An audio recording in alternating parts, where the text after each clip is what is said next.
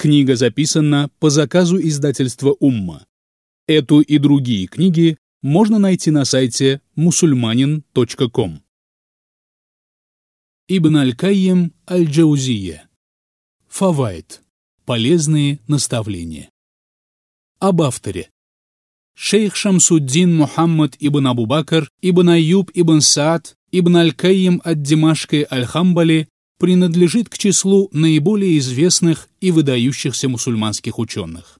Он родился в 691 году по хиджре. Среди его учителей Такаюддин Сулейман Аль-Кады, Абу-Бакр ибн Абдаддаим, Ас-Сафи Аль-Хинди и шейх ислама Ибн Таймия. Ибн Аль-Кайем был выдающимся знатоком хамбалитского масхаба, давал фетвы. К тому же он хорошо ориентировался в писаниях иудеев и христиан, обладая значительными познаниями в данной области. Будучи выдающимся знатоком толкования Корана и основ религии, он достиг удивительных высот в этих двух науках. Ибн Аль-Каим известен также как превосходный мухаддис, не только знавший наизусть множество хадисов, но и глубоко понимавший их смысл, умевший анализировать их и извлекать из них нормы шариата. Блестяще зная фикх и его основы, Ибн Аль-Каим был одновременно тонким знатоком арабского языка и связанных с ним наук. Таким образом, он достиг высот практически во всех областях шариатского знания и при этом хорошо разбирался в разных религиях, течениях и масхабах. Обладая столь обширными познаниями, Ибн Аль-Каим был очень привязан к своему учителю, выдающемуся мусульманскому ученому-шейху Ибн Таймии, и опирался на его слова и мнения, отстаивая их и подтверждая их правильность с помощью убедительных доказательств и неопровержимых доводов. Он много времени посвятил обработке книг своего учителя и наставника и распространению его знания. В конце жизни учителя Ибн Аль-Каим попал вместе с ним в заключение и был отпущен на свободу только после смерти Ибн Таймии. Ибн Аль-Каим был учеником Ибн Таймии около 12 лет. По словам одного из его учеников, Ибн Касира, имам Ибн Аль-Каим был очень деятельным человеком, который много времени посвящал молитве и чтению Корана.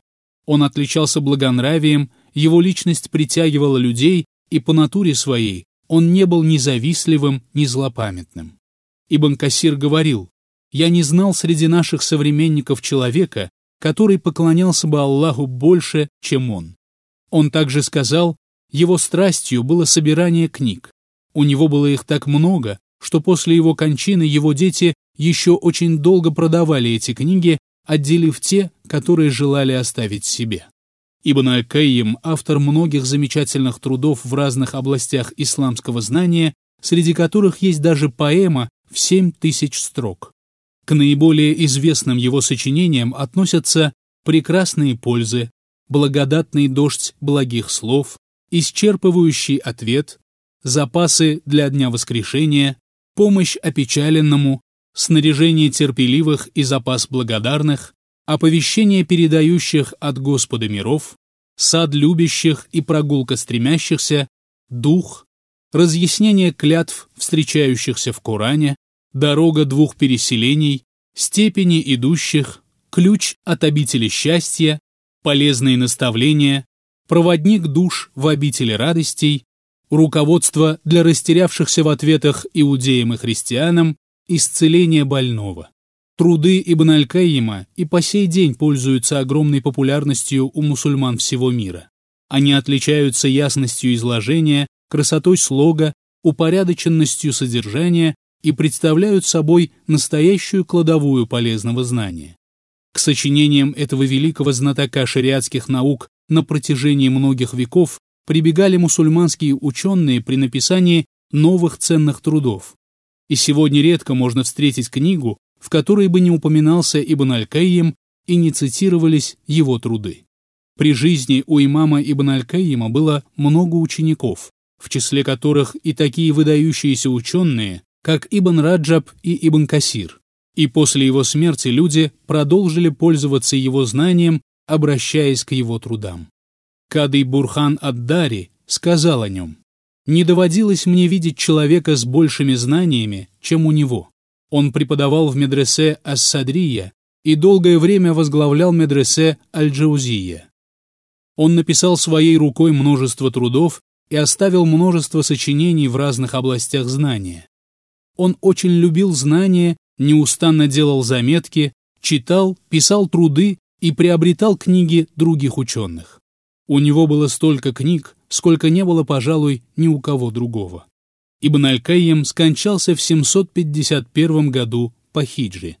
В последний путь великого ученого провожало множество людей. Сообщают, что после его кончины некоторые люди видели благие сны о нем. Предисловие. Хвала Аллаху, Господу миров, и мир и благословение Его посланнику, Его семье и всем Его сподвижникам. Книга, которая предлагается вашему вниманию, одна из самых замечательных, дошедших до нас произведений имама Ибн Аль-Каима, да помилует его Аллах. В этой книге он собрал полезные наставления, мысли, изречения, замечания на самые разные темы. Он не стал упорядочивать собранный материал по темам и делить его на главы. Вероятно, у него было подобие современной тетради, куда он записывал эти разнообразные мысли и делал добавления к уже написанному в разные периоды в своей жизни.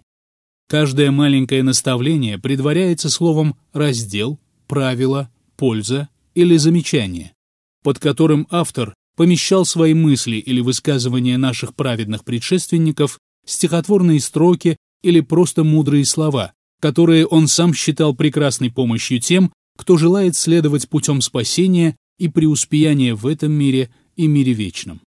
Книга охватывает несколько тем из области единобожия и убеждений и напоминает нам о том, что познать Аллаха можно посредством созерцания того, что Он делает, и размышлений над Его знамениями. И лучше всех знает Его тот, кто осознает Его совершенство, величие и красоту. Познание Аллаха делится на две категории. Простое знание, которое бывает и у покорного Ему, и у грешника. И особое знание, результатом которого становится стыдливость перед Ним, любовь к Нему, смирение перед Ним и покорность Ему. Автор показывает различия уровней людей в исповедании единобожия, а также говорит о пользе, которую приносит человеку исповедание единобожия в этом мире и в мире вечном. Отдохновение для сердца и тела заключается в покорности Аллаху, напоминает автор.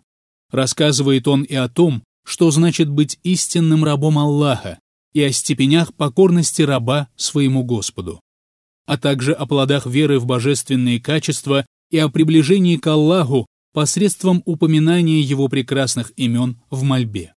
Он затрагивает и такие темы, как упование на Аллаха и его виды, предопределение, отпущенный творением удел и жизненный срок, и напоминание о том, что все милости и блага от Аллаха, а грехи от шайтана. А чтобы снискать заступничество посланника, мир ему и благословение Аллаха, требуется покорность ему. Автор касается и других тем, связанных с единобожием. В книге встречаются и темы, связанные с Кораном, толкование отдельных аятов, некоторые положения коранических наук, в том числе и разъяснение того, что необходимо верующему, чтобы получить пользу от Корана, и размышления на тему сур Аль-Фатиха, Каф, страсть к приумножению и так далее.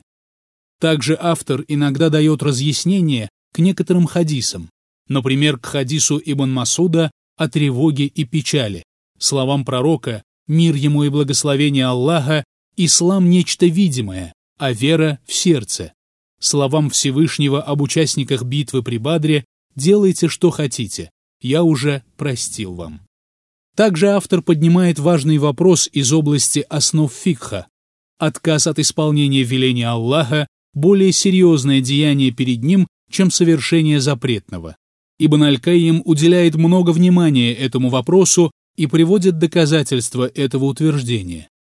В книге затрагиваются и такие важные темы, как достоинство знания, его виды и связанные с ним беды, степени знания и качество скверных ученых, а также предостережение ученых от привязанности к миру этому. Если говорить о деяниях сердца, причинах грехов и ослушания и их последствиях, похвальных и порицаемых нравственных явлениях, советах, наставлениях, назиданиях, важных замечаниях, словах, призванных смягчить сердца, и побуждениях к равнодушию к мирским благам, то им также отведено достойное место в книге. Таким образом, книга представляет собой собрание полезных мыслей и выводов, высказываний, целью которых является смягчение сердец, наставлений, замечаний и наблюдений самого автора, и другие источники цитируются редко.